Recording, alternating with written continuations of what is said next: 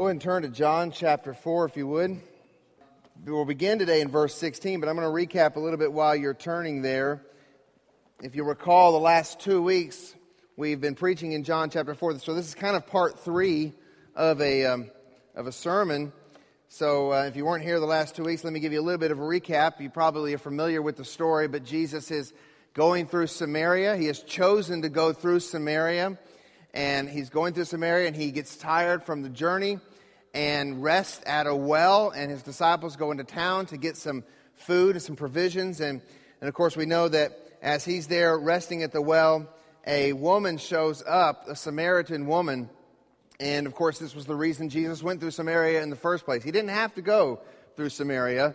There, most rabbis of the day would have bypassed Samaria, but he chose to go through Samaria because Jesus is the good shepherd and he's seeking out the lost sheep and he had a lost sheep that was going to show up at noon at a well in Samaria. And so Jesus goes into Samaria. The woman comes out, and, and Jesus breaks all the social norms of the day by asking her for a drink of water, not just a drink of water, a drink of water from her jar that she's holding. And uh, she is uh, a little bit surprised by this, wonders how he, a, a Jewish man, is speaking to her, not only a woman, but a Samaritan woman. And Jesus responds by basically saying to her, If you knew who you were talking to, you'd ask me, and I'd give you living water. So this intrigues the woman. She wants to know more about this living water. And so Jesus begins to talk to her about this living water, but she is still thinking on the, on the, the physical, material level, can't quite understand what Jesus is speaking of here when, it, when he's talking about living water that, that, that wells up to eternal life. And so Jesus has to confront her with her sin in order for her to understand this good news message of living water that he's been talking to her about. And that's where we focused last week. But we're going to pick it up right there as well. John chapter 4, verse 16. I want you to stand, if you would, as we read God's word. John chapter 4, verse 16. We're going to read down through verse 26. This is the word of God. Jesus said to her, Go, call your husband and come here. The woman answered him, I have no husband. Jesus said to her, You are right in saying, I have no husband, for you have had five husbands, and the one you now have is not your husband. What you have said is true. The woman said to him, Sir, I perceive that you're a prophet. Our fathers worshipped on this mountain, but you say that in Jerusalem is the place where people ought to worship. Jesus said to her, Woman, believe me, the hour is coming when neither on this mountain nor in Jerusalem will you worship the Father? You worship what you do not know. We worship what we know, for salvation is from the Jews. But the hour is coming and is now here when the true worshipers will worship the Father in spirit and truth. For the Father is seeking such people to worship him. God is spirit, and those who worship must worship in spirit and truth. The woman said to him, I know that Messiah is coming, he who is called Christ. When he comes, he will tell us all things. And Jesus said to her, I who speak to you am he. Let's pray. Heavenly Father, we do ask that you would speak to us through your word. Lord, give us ears to hear. Apart from the Holy Spirit enabling our eardrums to receive the words correctly, we're lost. We're hopeless. We desperately need you, Father, through your Spirit to enable our ears to hear your word. And Lord, give me a mouth that can speak rightly. Keep me from speaking error this morning. And Lord, we just pray that you would get glory as your word goes forth. We know it doesn't return void. We praise you for that. You're the one at work here. And so, God, we just want to come alongside and praise you for what you're doing. We pray all this in Jesus' name. Amen. You may be seated. So, we talked last week about the Samaritan woman. Her confrontation with her own sin. And if you'll remember last week, I told you that I thought her, her question to Jesus about worship was not a distraction. A lot of people think that she's trying to evade Jesus here and kind of kind of sidestep the issue and distract and lead to some sort of theological debate. And I told you I didn't think that was the case. Now, it was a theological debate of the day between Samaritans and Jews in, as regarding where true worship was to be taking place. But that's not what she's engaging in here, I don't believe. I think verse 19, because of her response, calling Jesus a prophet of God, I think her response is, is number one, she's not denying anything that Jesus has said. She's not going to, so, okay, you're, you don't know me. She, she, she, by, by saying that he's a prophet, she says, basically, okay, you're right, you're right. And secondly, by calling Jesus a prophet, she is saying that he is speaking the very words of God. So she is recognizing that this man speaks, he's a mouthpiece of God, and, and I have sinned. So when she goes into this topic of worship, I think she's reacting the way a lot of sinners react when their sin is exposed. Okay, all right, what religious activity do I need to do in order to get right now? Okay, you, you say we worship they, you say you worship there, we say we worship. Okay, what do, I, what do I need to do? Where do I need to go? I mean, have you ever been in that? I mentioned this last week. You ever been in type of a conversation with someone and, and, and their, their, sin is confronted or, or their, their life is just so messed up and they say something like, I know, I know I need to get right with God. I know I need to get back in church. So, but there's so many denominations. I don't, I don't know where to go. I don't know what to do. And I think that's sort of her reaction here. Okay, I, I, where do I worship then? Jerusalem here, obviously you're a prophet, so tell me, where does it need to be? Another reason I think this isn't some sort of distraction that she's conjured up is because Jesus goes with her down this road. He's happy to talk about worship. Why? Because ultimately, that's what God is seeking worshipers. He says, okay, let's talk about true worship. And that's what we're going to focus on today. What is true worship? I told you I want to spend a Sunday just focusing on that phrase, worship in spirit and truth. So we're going to do that today. We're going to look at how Jesus addresses the where question that she's asking. And more importantly, we're going to focus in on this phrase that he uses to describe true worship. Namely, that true worshipers worship in spirit and in truth. But first, let's look at the dialogue between the woman and Jesus here. Let's start in verse 20. She says, Our fathers worshiped on this mountain, but you say that Jerusalem is the place where people ought to worship. Now, let me just give you a little bit of background here. When she says our, our fathers say we should worship on this mountain, she's referring to Mount Gerizim, okay, which is the alternate or the replacement site that the Samaritans have provided for worship to God. Now, the, the Samaritans, if you recall, and I know I mentioned this a while back, but we, got, we need to have the historical context to understand why this is such an issue. The Samaritans were the people who had remained in Samaria after Assyria had deported the northern ten tribes. Assyria then repopulated the area of Samaria with foreigners, and these foreigners intermarried and syncretized their religion with the remaining Israelites. And what resulted was a perverted form of true Israelite religion. The worship had indeed been corrupted. They had rejected most of the Old Testament scriptures. We know that. They only embraced the, the first five books of the Old Testament. And they built their own temple at Mount Gerizim. Now, the man who built the temple, by the way, for the Samaritans was a guy named Sanballat. Do you remember Sanballat from the book of Nehemiah? In Nehemiah, Sanballat's the one giving Nehemiah and all the, the Jews trouble as they're trying to rebuild the walls of Jerusalem. So there was an animosity there between the Samaritans and the Jews, and, and it, it only intensified when the Jews were brought back out of exile from Babylon and repopulated Judea. And so Sanballat had built this temple in, at Mount Gerizim, and the, the Samaritans worshiped there. And Jesus says to her in verse 21, Woman, believe me, the hour is coming when neither on this mountain, he's referring to Mount Gerizim, nor in Jerusalem will you worship the Father. Now he goes on to say in verse 22, You worship what you do not know, we worship what we know. Jesus isn't going to let the Samaritans off the hook here. He doesn't say that, that worship's just whatever you want. You worship there, we worship here. It's all okay. Now we're going to worship in spirit and truth. He doesn't say that. Jesus is quick to correct her as well. You worship what you do not know. He is saying that the Samaritan worship truly is false worship. But he does go on to say that worship, because he is now here, is no longer bound to any location. He is saying, though, that the Jews up to this point had it right. It was their temple, their mountain, their sacrifices, their ceremonies, their worship that all pointed to Jesus. What does Jesus go on to say? He says, For salvation is from the Jews. And what is this salvation from the Jews? It's Him. It's all pointing to Him. That salvation he speaks of is himself, the Messiah, the promised one of God, the heir of Abraham, the seed, the stump of Jesse. That all came from the Jews, the Jewish people the Jewish worship, the Jewish sacrifices, the Jewish ceremonies, they were all pointing to him. Salvation is from the Jews. But Jesus goes on, you see, now that he, the Savior, was here, he's saying that worship was about to change forever. The Jews had it right, but what they had was simply a set of shadows that were pointing to Jesus. And once Jesus came onto the scene, the shadows were no longer necessary, for the substance was here.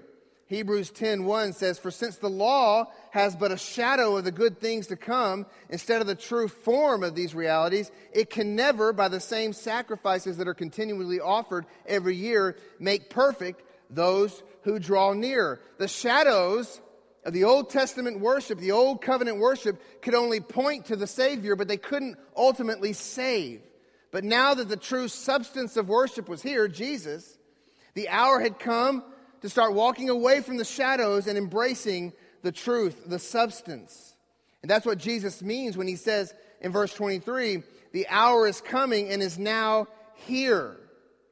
In the Apostle John's gospel, every time he says the hour, and he's talking about hour, he's referring to Jesus' death and resurrection. Almost every time he's talking about an hour that's coming or my hour has not yet come, he's referring to Jesus' death and resurrection. Now, she cannot understand this at this point, surely. But what Jesus is doing by talking about his hour, he is saying that now worship is going to be centered upon himself and ultimately upon his sacrificial death and his resurrection. Remember last week that I said old covenant worship was centered around sacrifice, but so is new covenant worship. It's just the sacrifice of Jesus, the substance that replaces all of the shadows. And the new covenant worship, as I mentioned, has replaced the old. That's why the curtain was torn in two upon Jesus' death. New covenant worship was now on the scene. It was coming and it was here. And it was not centered in any place or any building or on any mountain, but on a person. The person of Jesus Christ, the substance of true worship. He is now replacing all of the shadows. And John really focuses in on this all throughout his gospel. Let me just give you an example. Okay? Jesus in John chapter 1 14, Jesus is now the new tabernacle. John 1 14 says, The word became flesh and dwelt, which means tabernacled, among us. Every Jewish reader would have understood what that was. Tabernacle among us is that Jesus is now replacing the tabernacle. John goes on in John chapter 2, verse 19, to say that Jesus has replaced the temple. Jesus answered them in John chapter 2, verse 19 Destroy this temple, and in three days I will raise it up. So Jesus is the new tabernacle, he's the new temple, and now here in this passage, he's the new mountain. He's the new tabernacle, he's the new temple, he's the new mountain. All these things were things where worship was centered around. He's saying, Now I'm here, I'm replacing all of those shadows. All true worship is now centered on me. So, this is the new covenant worship centered on the person of Jesus Christ and the work of Jesus Christ. And the mark of this new covenant worship, the genuineness of this new covenant worship, is that it's done in spirit and in truth. Verse 23 But the hour is coming and is now here when the true worshipers, true worshipers, will worship the Father in spirit and truth. For the Father is seeking such people to worship him. God is spirit and those who worship him must worship in spirit and in truth. So, this is where we're going to focus the rest of our time today, just looking at this worshiping in spirit and in truth. But the first thing I want you to notice is that the Father is seeking those who will worship him in spirit and truth. Isn't that an amazing thing? That the Father is seeking worshipers? Now, let me, first of all, I want to dispel a wrong interpretation of this Father is seeking. Don't look at the Father is seeking worshipers as God's up in heaven with binoculars looking for people who got it right. Oh, there's Peter. He's worshiping in spirit and truth. Oh, there's so and so. He's worshiping in spirit. All right, that's not what's happening here. God's not up in heaven looking for worshipers. When the Father is seeking, we, we need to understand it in the, in the language that John uses. John always uses the language of a good shepherd or God the Father seeking through the good shepherd his lost sheep. He's going out of his way to find the lost sheep. He's going out of his way to create worshipers. And that's what we see here. This is not a not God in the sky looking for worshipers. This is a proactive, initiating God, invading the lives of false worshipers and turning them into true worshipers of Himself for Himself. Turning true false worshipers like this Samaritan woman. She didn't have it right. And He takes her and converts her into a true worshiper. Or a guy like Paul. I mean, when you, we, we have to understand God's the one invading the lives of his children to make them his children. Paul wasn't a seeker on the road to Damascus, he was sought while he was on the road to Damascus. The woman at the well, same thing. The Philippian jailer, remember him? God's the one who invaded his life. And that's what we have here is God is not the responder, he is the initiator, he is the originator. He is making worshipers of himself for himself, and this is John's consistent testimony all through the gospel. John 6:44 No one can come to me unless the Father who sent me draws him. Now the fact that God is seeking out worshipers tells us a couple of amazing things. Number 1, God desires his own exaltation. He is seeking worshipers. He's not seeking buddies, he is seeking worshipers. He is seeking those who will put him above everything else. He is seeking his own exaltation. He seeks to be the center of our affections.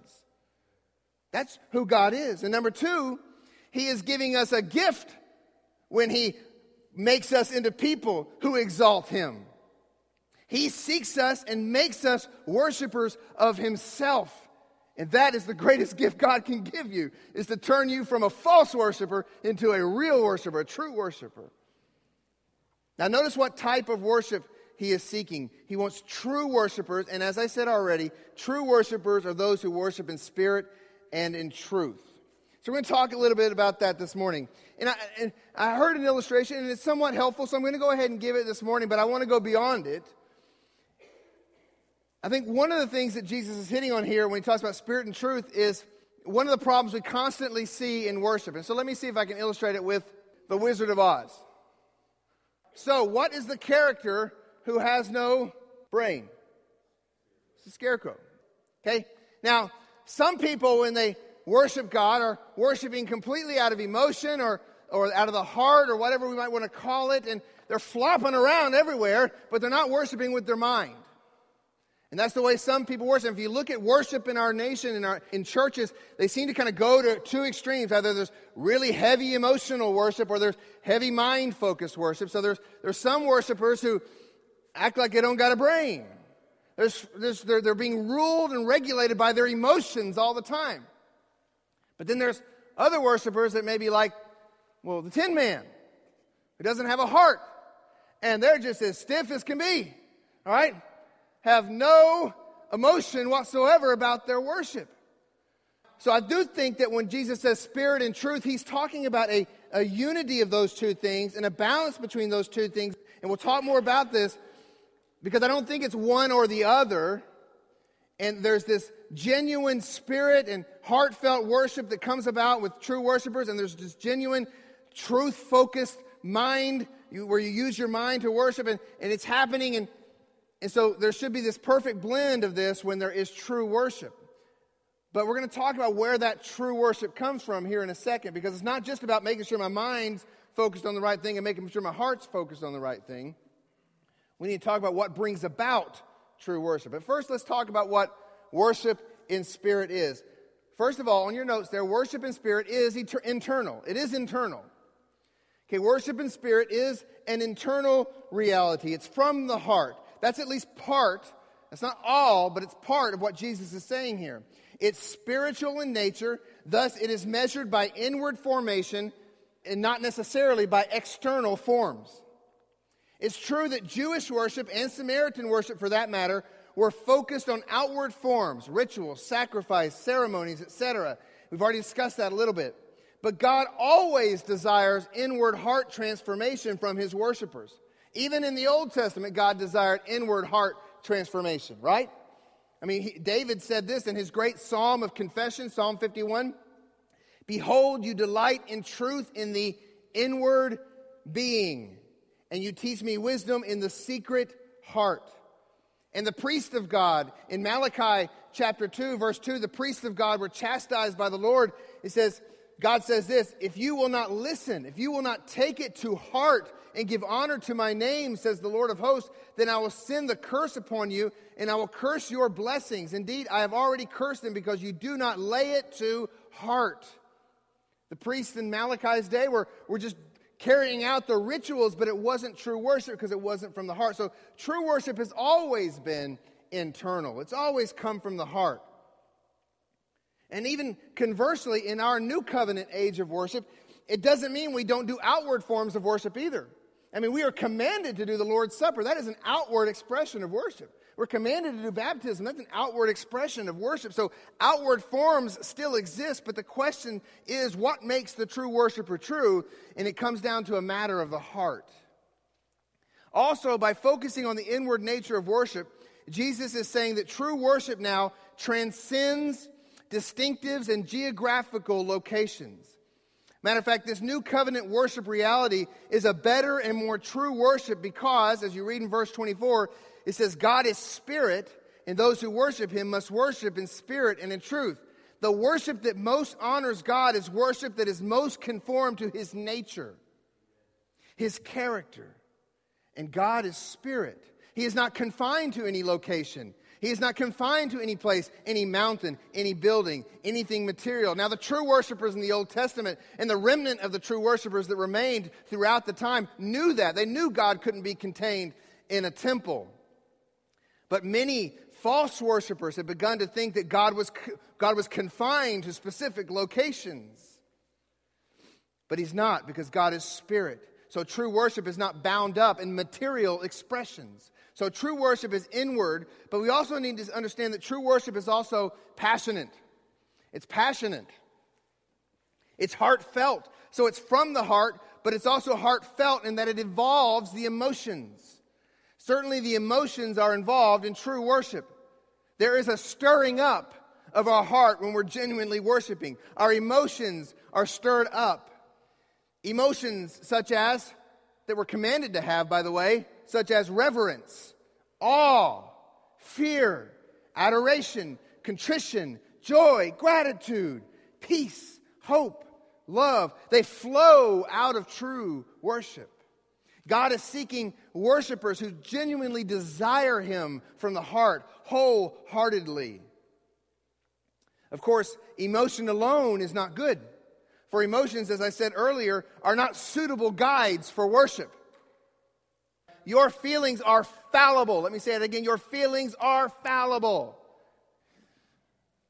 There's only one infallible guide, and we'll get to that in a second when we talk about truth. But your emotions, they're okay, they're good, we should have them, but don't rely on them.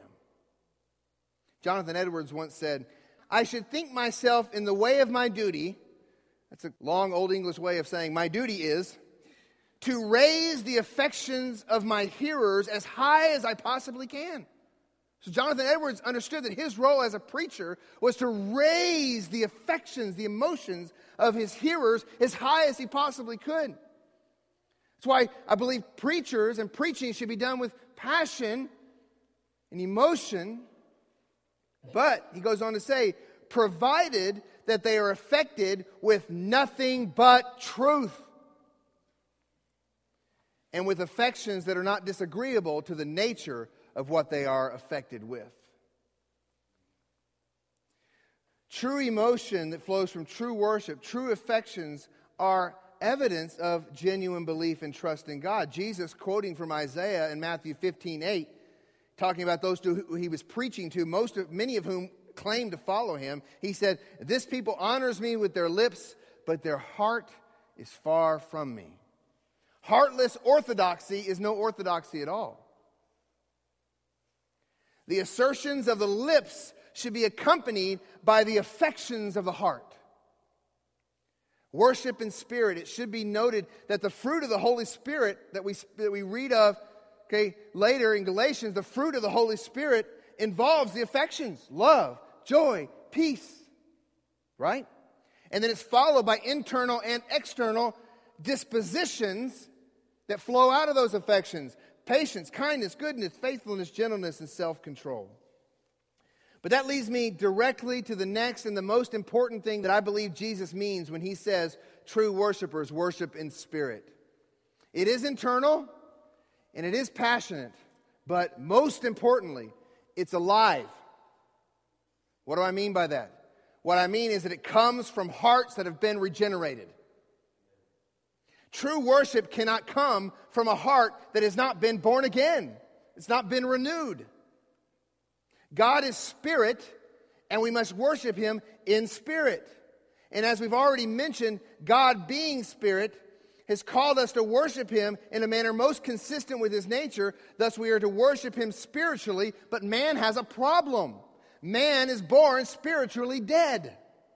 And apart from the regenerating work of God, we are hopeless, we are helpless, and we cannot truly worship. True worshipers need to be worshipers who have experienced John 3 6. John 3 6 says, That which is born of the flesh is flesh, but that which is born of the Spirit is spirit. If you look at your ESV, I don't know about the other translations, if you look at your ESV from John chapter 3, verse 6, it says, That which is born of the Spirit, the first Spirit is capitalized. It says, is Spirit, and the second Spirit is not capitalized. Meaning that our Spirit, anything alive that we have, flows out of His Spirit at work in us, regenerating us.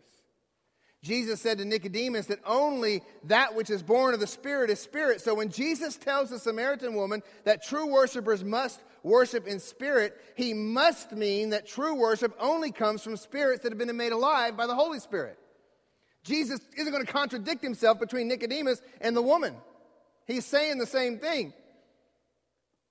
So true worshipers have to have a spirit that's been made alive. In Philippians 3 3, Paul is speaking to the Judaizers. Now, the Judaizers were teaching false doctrine in the church, saying that outward physical uh, manifestations or practices, I should say, such as circumcision and observation of the law, those were necessary for true Christian worship to take place. But Paul refutes their claims, and then he says this For we are the circumcision who worship by the Spirit of God and glory in Christ Jesus and put no confidence in the flesh.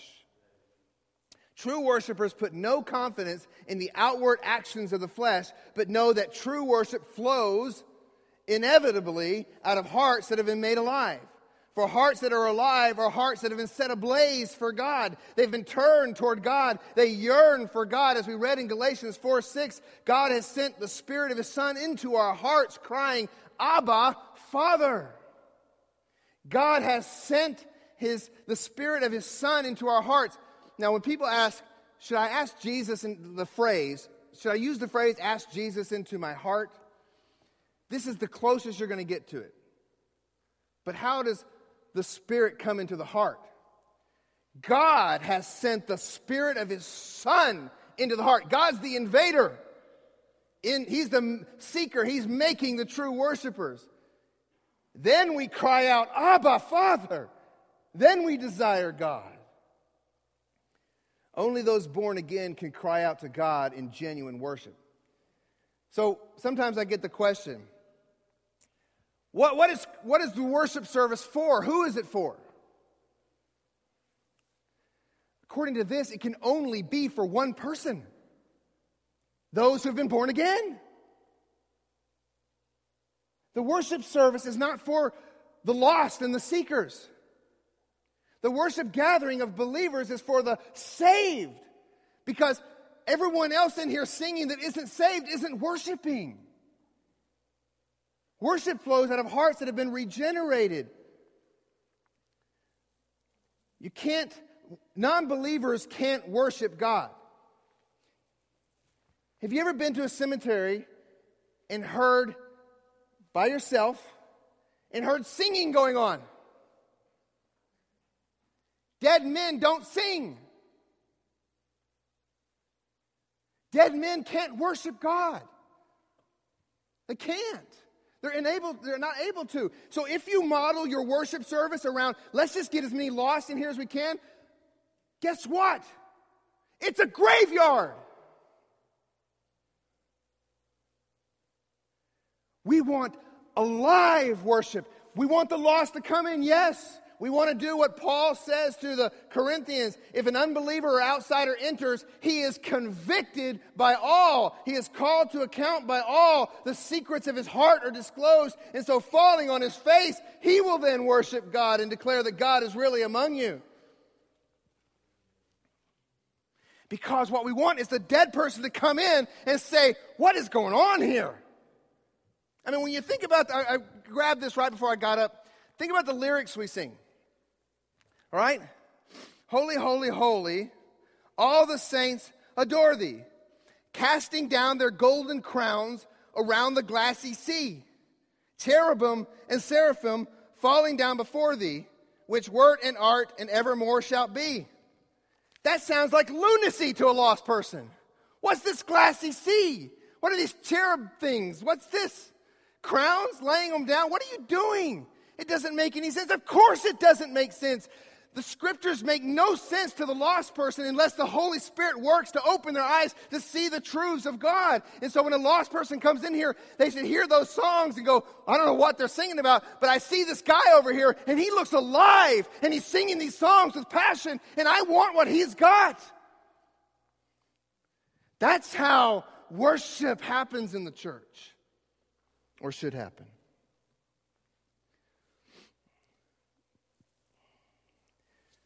I want us to see and savor Christ. I want us to worship in spirit and in truth. Worship in spirit is internal, it is passionate, but most of all, it's alive. So, to sum it up, let me give you a summary statement here for that whole first part. To worship the Father in spirit is to worship with regenerated hearts, fueled by the Spirit of God. So if I want to just summarize what worship in spirit is, that's it right there. To worship the Father in spirit is to worship with regenerated hearts fueled by the Spirit of God. But we don't just worship in spirit, we worship in truth. Worship in truth is worship, first of all, that is rational. What do I mean by that? I mean that it involves the mind. It involves the mind and when your heart has been made new and your mind has become renewed, guess what?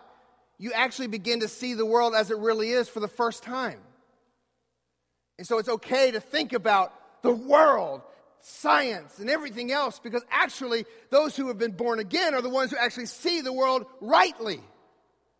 And so we want to be deep thinkers. True worship involves a mind that has been renewed and thus involves the intellect. The Christian's mind is one that has been open to how the universe actually works and what's the purpose and meaning behind it all. And so we're called to continually worship God with our minds. Romans 12. I appeal to you, therefore, brothers, by the mercies of God, to present your bodies as a living sacrifice, holy and acceptable to God, which is what? Your spiritual worship. Verse 2 Do not be conformed to this world, but be transformed by the renewal of your mind, that by testing you may discern what is the will of God, what is good and acceptable and perfect. Ephesians 4:22 tells us to put off the old self, which belongs to your former manner of life and is corrupt through deceitful desires, and be renewed in the spirit of your minds. Colossians 3 2. Set your minds on things that are above, not on things that are the earth. Romans 8 5. For those who live according to the flesh set their minds on things of the flesh, but those who live according to the Spirit set their minds on the things of the Spirit. Christian worship involves the mind. We think. It's one of the reasons I actually like some of the older hymns. You have to think. That's why I like reading Jonathan Edwards. I have to actually think, wow, he said all that I would say in two words in 20. Okay, great. Let me think about what he said. We think, we read, we study. It's part of the Christian experience. We are thinkers. The mind is used, but the mind has to be set free by God. You see, prior to spiritual birth, the mind cannot understand the things of God. We already mentioned that, but I'm going to read it here. 1 Corinthians 2 12. Now we have received not the Spirit of the world, but the Spirit who is from God, that we might understand, its mind, the things freely given us by God. And we impart this in words not taught by human wisdom, but taught by the Spirit, interpreting spiritual truths to those who are spiritual. The natural person does not accept the things of the Spirit of God, for they are folly to him, and he is not able to understand them because they are spiritually discerned. Another reason the worship service is for believers. Like I said, I want the lost to come in, as many lost to come as the Lord sends or as you invite, whatever. But the service is for the believers because the things of God are folly to the, to the lost. Aren't they? I mean, would you guys enjoy me coming up here and speaking gibberish? I hope not. You want to hear the things of God. And the only way you can understand the things of God is if your heart's been made alive and your mind's being renewed. Christians, therefore, are to be thinkers. Matter of fact, we're supposed to be the best thinkers in the world. Our minds have been renewed. We have insights into the universe that no one else has. And we're commanded to continually sharpen our mind. But how? How do we continually sharpen our mind and renew our mind and focus our mind on the things of God? Well, the next thing I want us to see is that worship in truth is biblical. And here's what I mean by that that true worship is regulated by and saturated with the Word of God. Regulated by and saturated with the word of truth, the Bible. This truth, this word is what guides us, guards us, forms us, and fills our worship service. The infallible, absolute truth of God's word is what keeps our worship focused. If the Spirit fuels worship, okay, if the Spirit, as I said earlier, is the fuel of worship, then truth is the focus of it, or how it gets focused. Let's look at one of the very first Christian gatherings of worshipers. Acts chapter 2, verse 42. What does it say? And they devoted themselves to the apostles' teachings and the fellowship, to the breaking of bread and the prayers. This is the apostles' teachings. Now, I don't have time to go through a, a lengthy argument about why we can call this the apostles' teaching, but basically, Jesus spoke to his, to his apostles. The Spirit reminded them of everything Jesus said and imparted truth to them. They then gave the church the word of Christ. What we have here is the teaching of the apostles. And if we're going to be like that first church, which was devoted to the apostles' teaching, we will be a church that's devoted to the word of God. We will be absolutely devoted to this word. True Christian worship is guided by and filled with the truth of God's word through and through. We must be careful to let the Bible guide our worship and not bring strange fire into the house of God. We must be careful not to make sure that all our worship is filled with the word of God. The best way to worship God is with what God has already said about himself. If you want to worship God with what you think about God, fine. But what you think about God is nothing compared to what God thinks about God. Let's worship God with what he says about himself. That's true worship. That's accurate worship.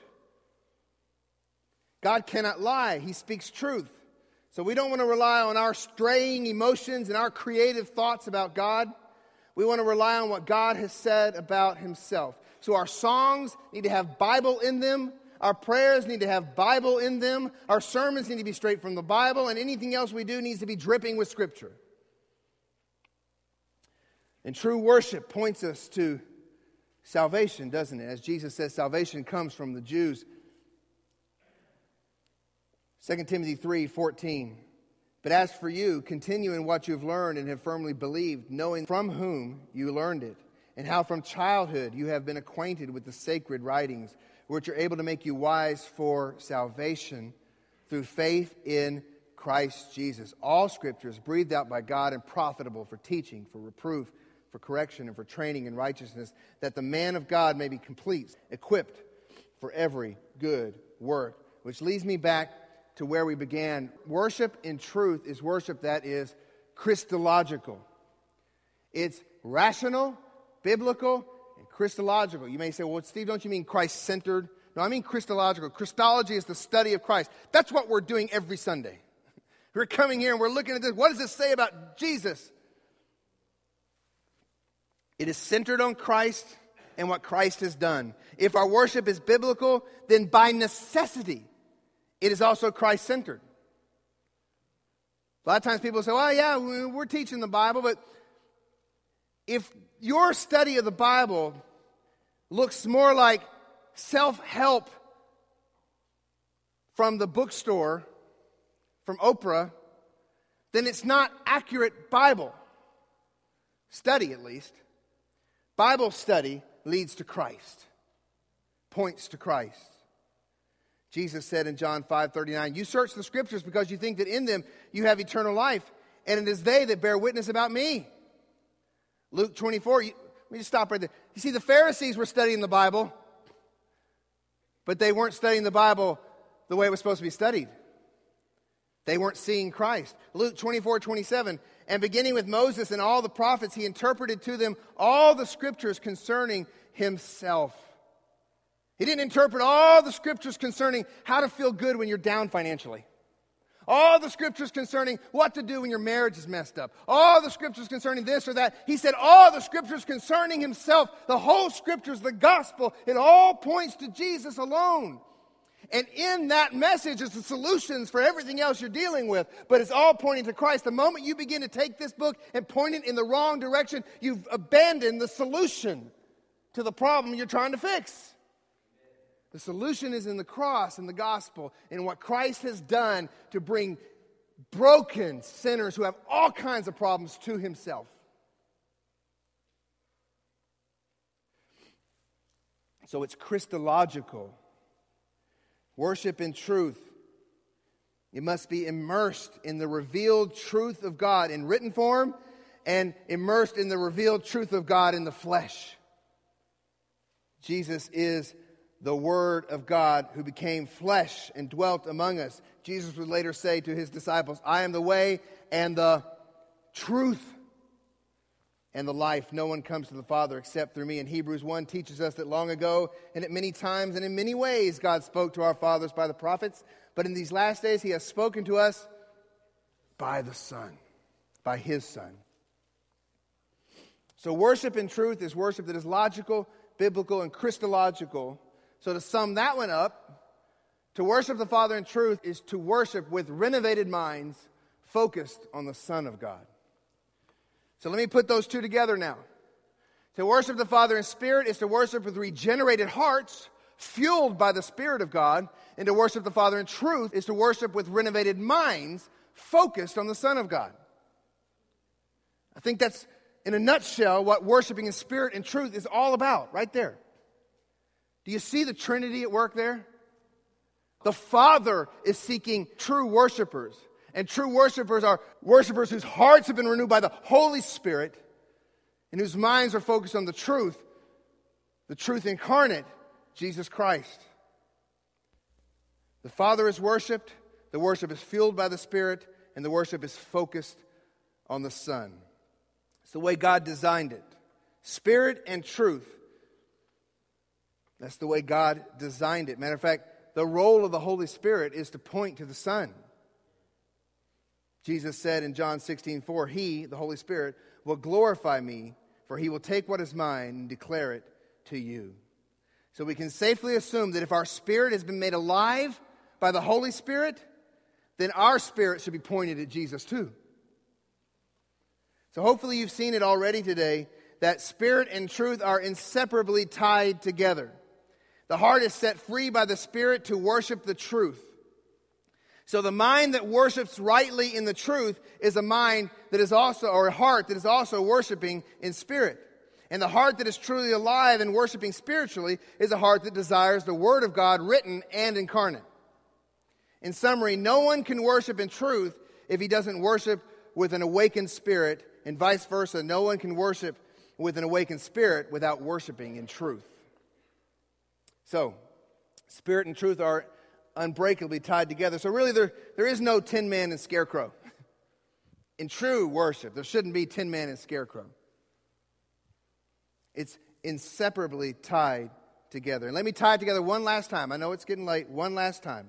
Give me 30 seconds, 40 seconds. Let me tie it together with, with two verses because I think a lot of times when we think of worship, what do we think of? Songs, right?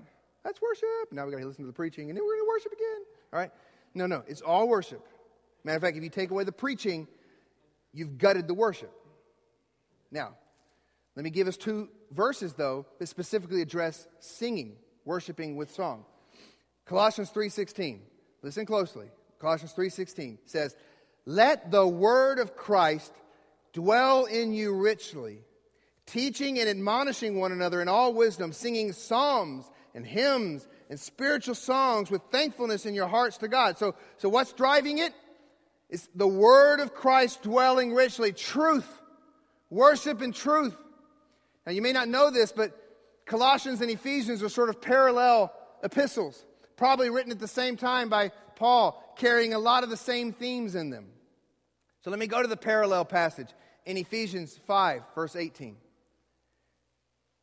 Ephesians 5 says, And do not get drunk with wine, for that is debauchery, but be filled with the Spirit, addressing one another in psalms and hymns and spiritual songs, singing and making melody to the Lord in your heart. Spirit and truth. Let the word of Christ dwell richly in you, Harbins. And don't be filled with anything in the world that, that, that can control you, but instead be filled with the Spirit. Let Him rule. Those two things happen word of Christ dwelling richly, being filled with the Spirit. Guess what? That's true worship. That's true worship. Let's bow our heads now. Let's close our eyes and let's just ask for the Holy Spirit to do a work in us. And there be anyone here this morning who, who doesn't have that awakened spirit, I want to speak to you here in a second as well. But let's, let's bow our heads and close our eyes and let's pray.